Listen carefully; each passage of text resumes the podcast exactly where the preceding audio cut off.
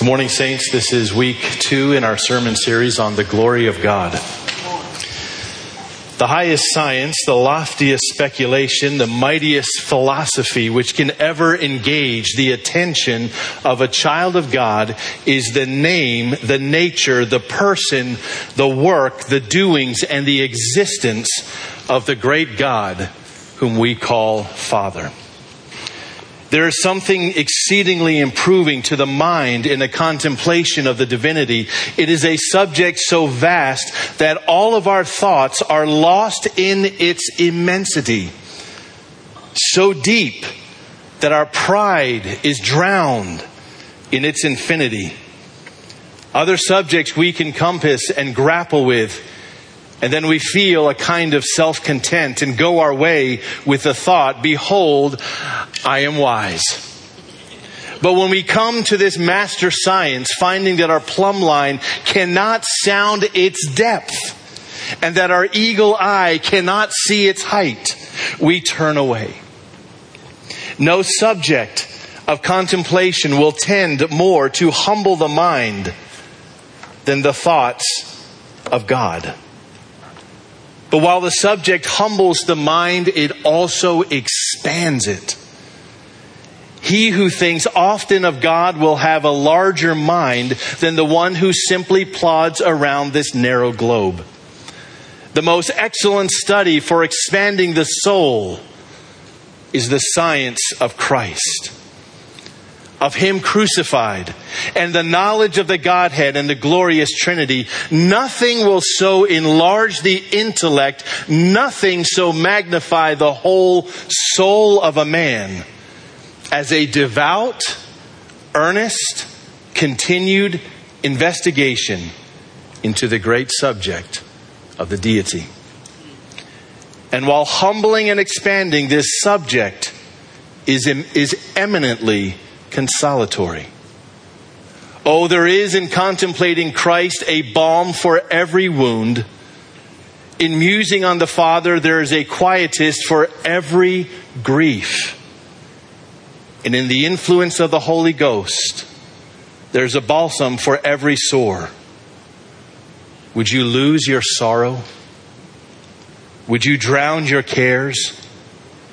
Then go plunge yourself in the Godhead's deepest sea. Be lost in His immensity, and you will come forth as from a couch of rest, refreshed and invigorated. I know nothing which can so comfort the soul, so calm the swelling billows of sorrows and grief, so speak peace to the winds of trial, as a devout musing upon the subject of the Godhead. It is to that subject that I invite you this morning. Those words were the introduction to a sermon that Charles Spurgeon preached in eighteen fifty-five in London. He was twenty years old. Spurgeon would emerge as a prolific pastor and preacher who spoke boldly on the matters of Christ and eternity, while also caring for tens of thousands of orphans right there in London, his city. He was subject to seasons of great depression.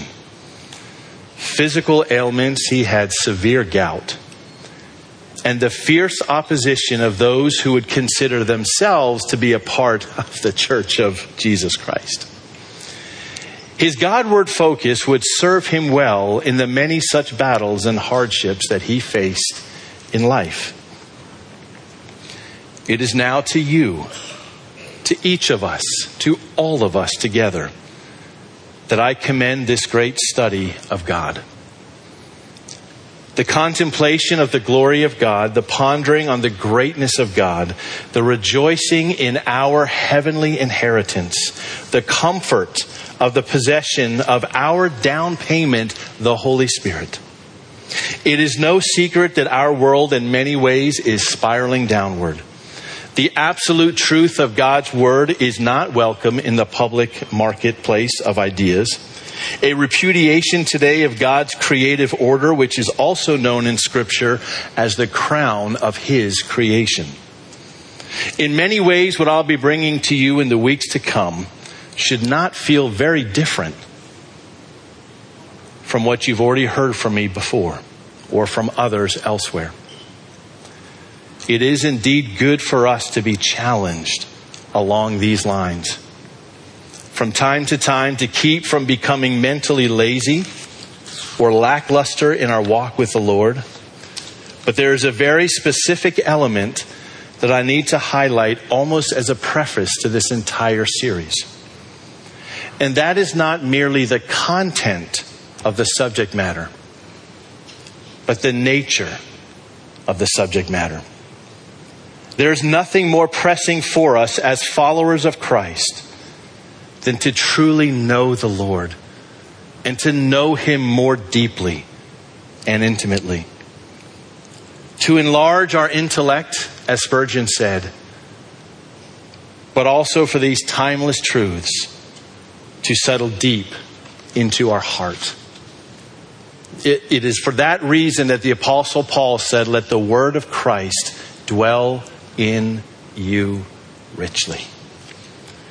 As we discussed last week, to live for lesser things honestly is to live a Christian life that is highly unsatisfactory. We need to lay a foundation in our lives that will withstand the storms of life that each of us face. That will give us a joy even in the chaos around us.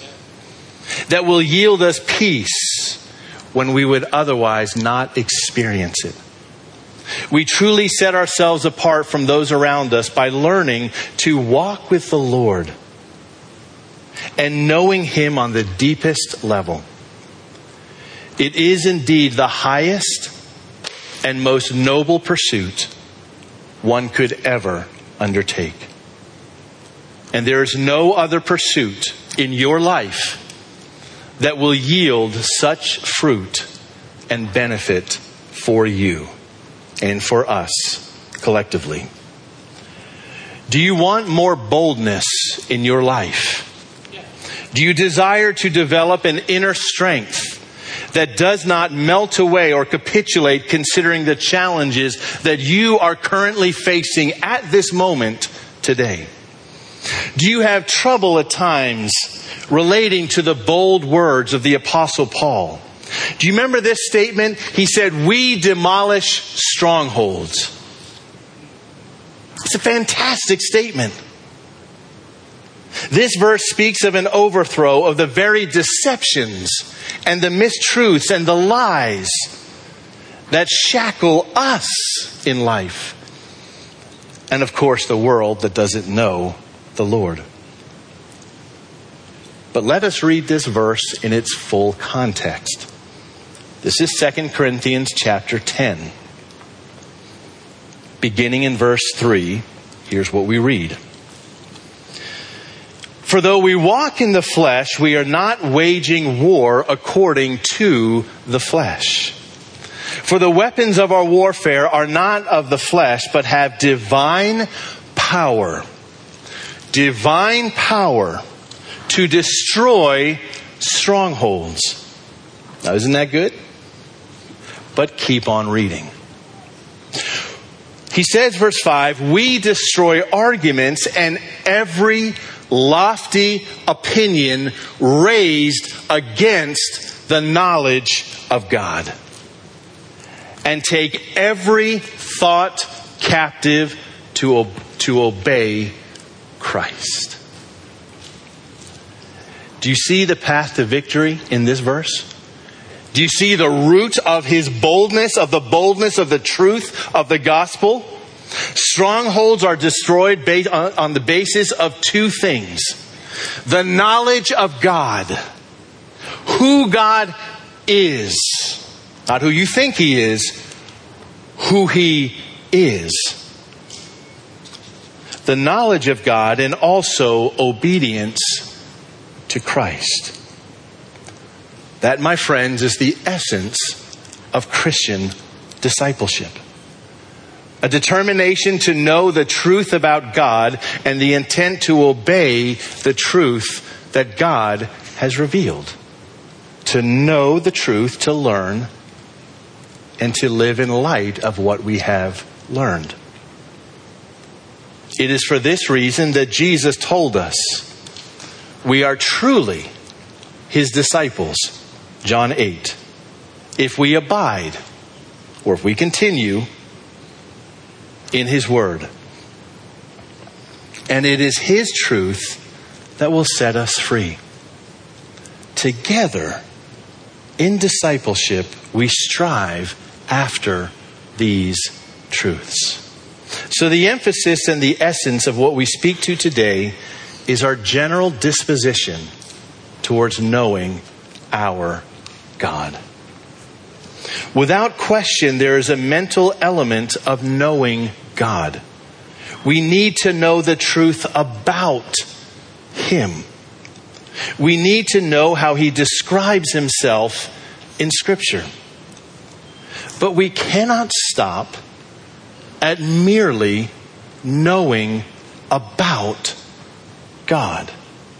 We need to conjoin the information that we know about God with the vital and growing relationship and begin to walk with him, learning to trust and obey. For there's no other way to be happy in Jesus but to trust and obey. As many of you know, I was blessed to be raised in a strong Christian home with a strong Christian church. I was surrounded by the truth of God and also by those who followed hard after God and who had a testimony to show for it. It was when I was in college that my personal walk with the Lord completely took off. Though imperfectly, I had always sought to obey God and to serve him. But there does come a critical point in our lives for those of us who grew up in a Christian home where we clearly take that baton and we run with it. I discovered the Christian pastors and the authors from hundreds of years ago. Many of them were Puritans. It may not always be true, but I found that those ones had far more substance and depth than what we typically find today. These pastors and theologians, they knew God in a way that I knew I did not. Their knowledge was far deeper, but clearly they walked with him so closely, and it showed. The book, A Body of Divinity, written in the sixteen hundreds, captured my attention when I was in college. It's a systematic study of our great God. It drew me in, and I began to know God in a way that I hadn't known him before. Much of it was information. A systematic study of theology is a beautiful thing. But these authors impressed upon me two things.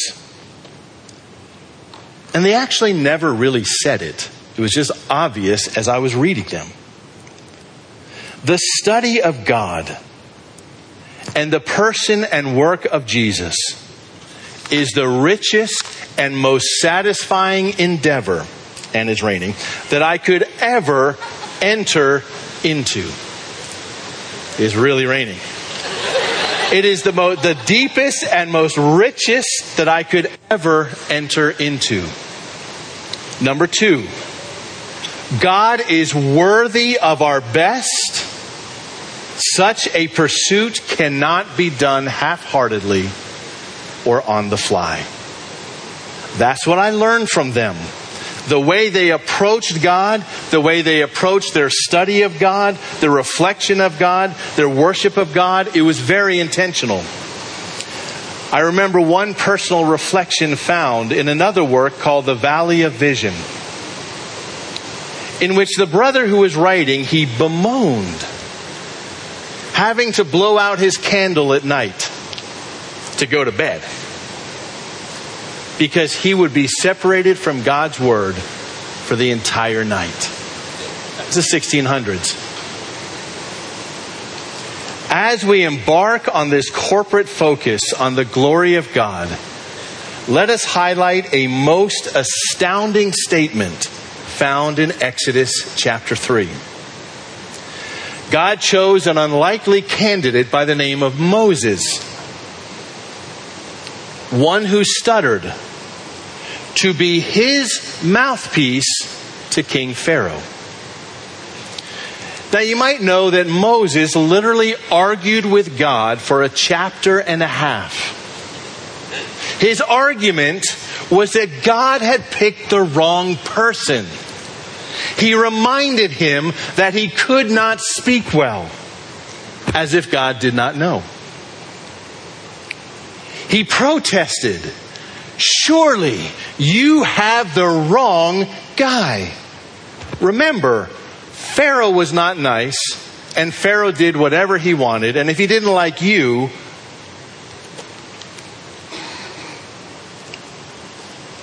but God's response to Moses can be summed up in his self-revelation. As Moses argued with God, as he protested and pleaded his case and sought to inform God of that which he might not already know about, God had this to say in response, verse fourteen. Answering the question, when they ask who sent you, who should I say? God said to Moses, I am who I am. Say to the people of Israel, I am has sent you. You see, of course he was afraid about Pharaoh, but he was also afraid of the people of God, his own brothers. How do they know that I have any right to be telling them anything? God gave the most extraordinarily beautiful response. I am who I am has sent you. The self-sufficient one. I exist apart from anyone and anything else. He alone is glorious. He has no equal, no rival. He does not depend upon anyone for their help. There was no one before him. Moses, tell them that I sent you. When we set our thoughts on the Lord to know him better, we know that there is no one like him. He's not the best. He's the only one. He is completely unique and does not share his glory with anyone else, because that would be impossible. His glory is his alone. In knowing God, we must look at the two aspects of that. Knowing about him and learning to trust him. Learning to trust him more deeply and walk with him in a very experiential way. Knowledge is good. But we need to learn to take that knowledge and that truth about God so that we can obey him, that we can trust him, and we can serve him. It is my observation, particularly in a church such as our own, that sometimes the knowledge of God can be lopsided to the point where we know a lot of facts about God, but we lack a vital walk with him. Now, for sure, we commend a good grasp of, Bi- of Bible truth. Our middle name, by the way, as you know, is Bible. But we need to take that knowledge and learn to trust him more deeply and walk with him moment by moment, each and every day. Because Lord knows we have challenges. We have heartaches, we have griefs, we have hurts. all kinds of things to weigh us down or hold us back. It is said that Peter died a martyr's death. They wanted to crucify him, but he insisted on being crucified upside down because he was not worthy to die in the same manner as his Lord and Savior. Peter showed us many weaknesses and failures. That's why I love God's Word. It never tries to hide the truth about people. We love and we commend these great Bible truths, but we also see their failures and their weaknesses. But when Peter was filled by the Spirit of God, he literally set the ancient world ablaze. Now, Peter, in his second letter, said something absolutely profound that we have to keep in mind. This is Second Peter chapter one, verse three. Speaking of God Himself. God's divine power has granted to us all things that pertain to life and godliness. And the divine means through the knowledge of Him who called us to His own glory and excellence. I'd like to read that again. His divine power has granted to us all things, not some things, not most of it, but you're on the rest, you're on your own for the rest. All things that pertain to life and godliness through knowing Him who called us to His own glory and goodness. You're going to see the word glory pop up more than you've ever seen before as we go through this study. More on that last part on another Sunday. But do you see what he's saying? We lack nothing. All things pertaining to living life and actually pursuing and succeeding in developing godly character. This is one of my mom's favorite verses, and I can appreciate why. By truly knowing God and with His Spirit living inside of us, we have all that we need to live His abundant life and escape the stain of sin in this world. It really is actually that simple. Profound, but uncomplicated. And this is why the topic of knowing God is so important and why the glory of God is such a worthwhile study and focus. A W Tozer, in his book, The Knowledge of God, he said the heaviest obligation lying upon the Christian church today is to purify and elevate her concept of God until it is once more worthy of Him and of her. He's just from a generation ago. The heaviest obligation lying upon the Christian church today is to purify and elevate her concept of God until it is once more worthy of Him and worthy of her, the church. He also said in the same work, you might recognize this one, what comes to our minds when we think about God is the most important thing about us. Because when you think about God, I can tell you right now, that's how you will live your life. That's how you will respond to the troubles in your life. It's how you will arrange your life. It's how you will develop your convictions. It's how you will lay the foundation for your life. My prayer for Durwood is that our minds would be so saturated with the knowledge of God that it would run deep. That it would be our first impulse, our first impulse when challenged to remember the beauty of God's character and his attributes. That it would truly strengthen and console us, supporting us in the storms of life. That we would be quick to encourage one another, as Scripture tells us, with the word of Christ. Remember, he said, let the word of Christ dwell in you richly.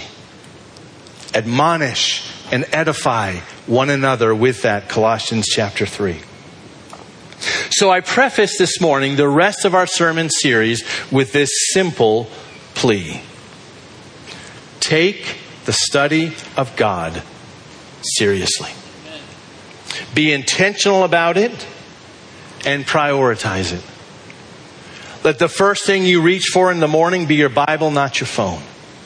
Take what you learn and meditate on it, and let it expand your trust in the Lord and your obedience to Him. Be humble in what you receive and watch the Lord transform you through this knowledge. As Scripture says, from glory to glory. Second Corinthians chapter three. In sixteen forty-six, the Westminster Divines convened to publish what is likely the most well-known Christian catechism, the Westminster Confession of Faith. The first question, the very first one, what is the chief end of man? Why are we here? Why were we created? What is our highest pursuit? What is the chief end of man? To glorify God and enjoy Him forever. That's why we're here. Saints, there is no knowledge more precious, more rewarding, more satisfying, and exhilarating than the knowledge of God in Christ. Many times I have pointed you to Psalm chapter one, verse two. His delight is in the law of the Lord, and in His law he meditates day and night. To meditate is to read thoughtfully, carefully, to digest what you're reading, to be very intentional in that process. Let the word of Christ dwell in you richly. I'd like you to look at one last passage. If you have your Bibles, please turn to the book of Proverbs, chapter two. Proverbs, chapter two, it's almost in the middle of your Bible, a little bit to the right. We looked at this passage when we talked about the fear of the Lord a year or so ago. What the fear of the Lord looks like.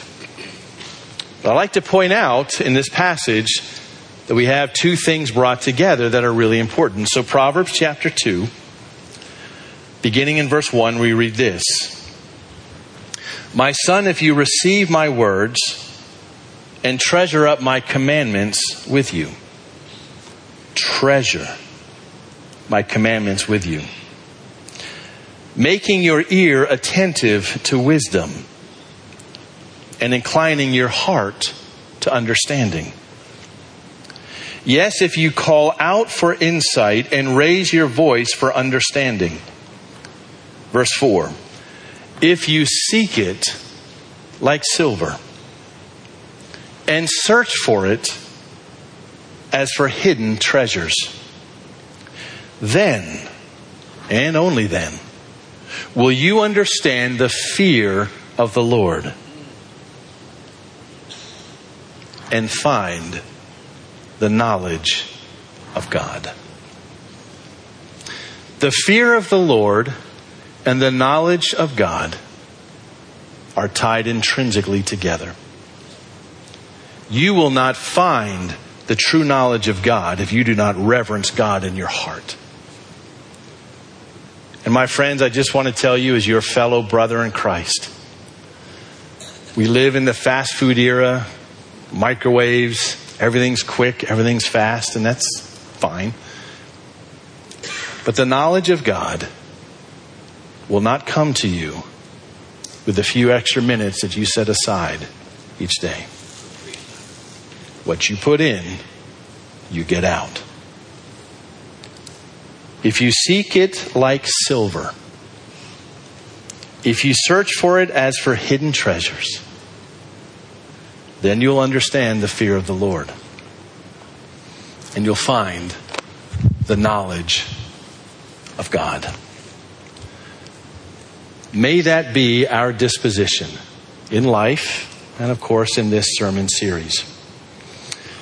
Just a small programming note. Uh, you will see the title slide. Uh, we can go to the next slide.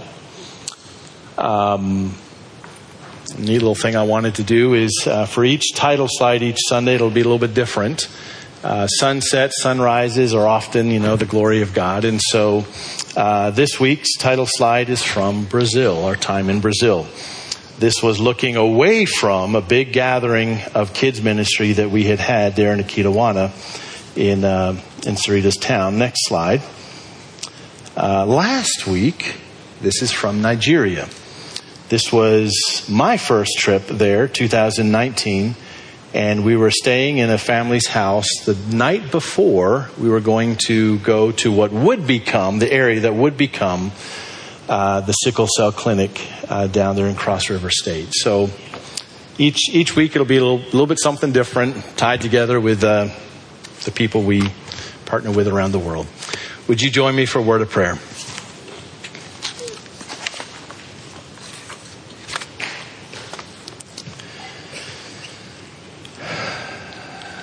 The sermon might have felt a little bit different today because it was more um, pastoral thoughts, if you will, versus taking a scripture and expounding it. But I felt it very important that we would set the tone, that we would have a true disposition towards the Lord of knowing Him. It is not, cannot be a passing endeavor. So um, I commend this to you, and uh, we are so thankful for the good news of Jesus Christ upon which we stand. That's called the gospel. The gospel of Jesus Christ can be summarized very neatly in simply understanding this. God is holy and righteous. He's perfect morally, and you are not. I doubt any of you will argue that statement. The reality of sin is that it separates us from God. And the Bible talks about the wrath of God resting on us, on sinners. The good news is that the Lord Jesus Christ was sent, the Son of God. He lived among us, and He died for us. The Bible says, He who knew no sin became sin for us, that we might become God's righteousness. Christ suffered for sinners. When we turn in repentance towards God, when we believe that Jesus died for us, for our sins, when we choose to put our trust in Him and in Him alone to bring us back to God, to forgive us, to give us life. Jesus put it this way, at that point you, you cross from death to life. If you have never believed on the Lord Jesus Christ, the Bible says today is the day of your salvation. Don't put it off another day. Heavenly Father, thank you for this day. Thank you for the saints that you have gathered here together today in Durwood Bible Church.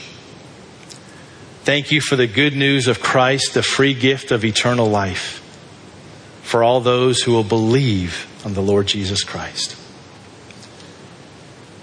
Thank you, Father, for giving us something so much better to live for. Lord, we have so many distractions, so many discouragements, so many vices that pull at us and tug at us. Help us in our intentionality to know you, to know Christ and the power of His resurrection every day in our lives. to be set apart for your use, for your honor, and for your glory. We give you thanks in Jesus' name. Amen.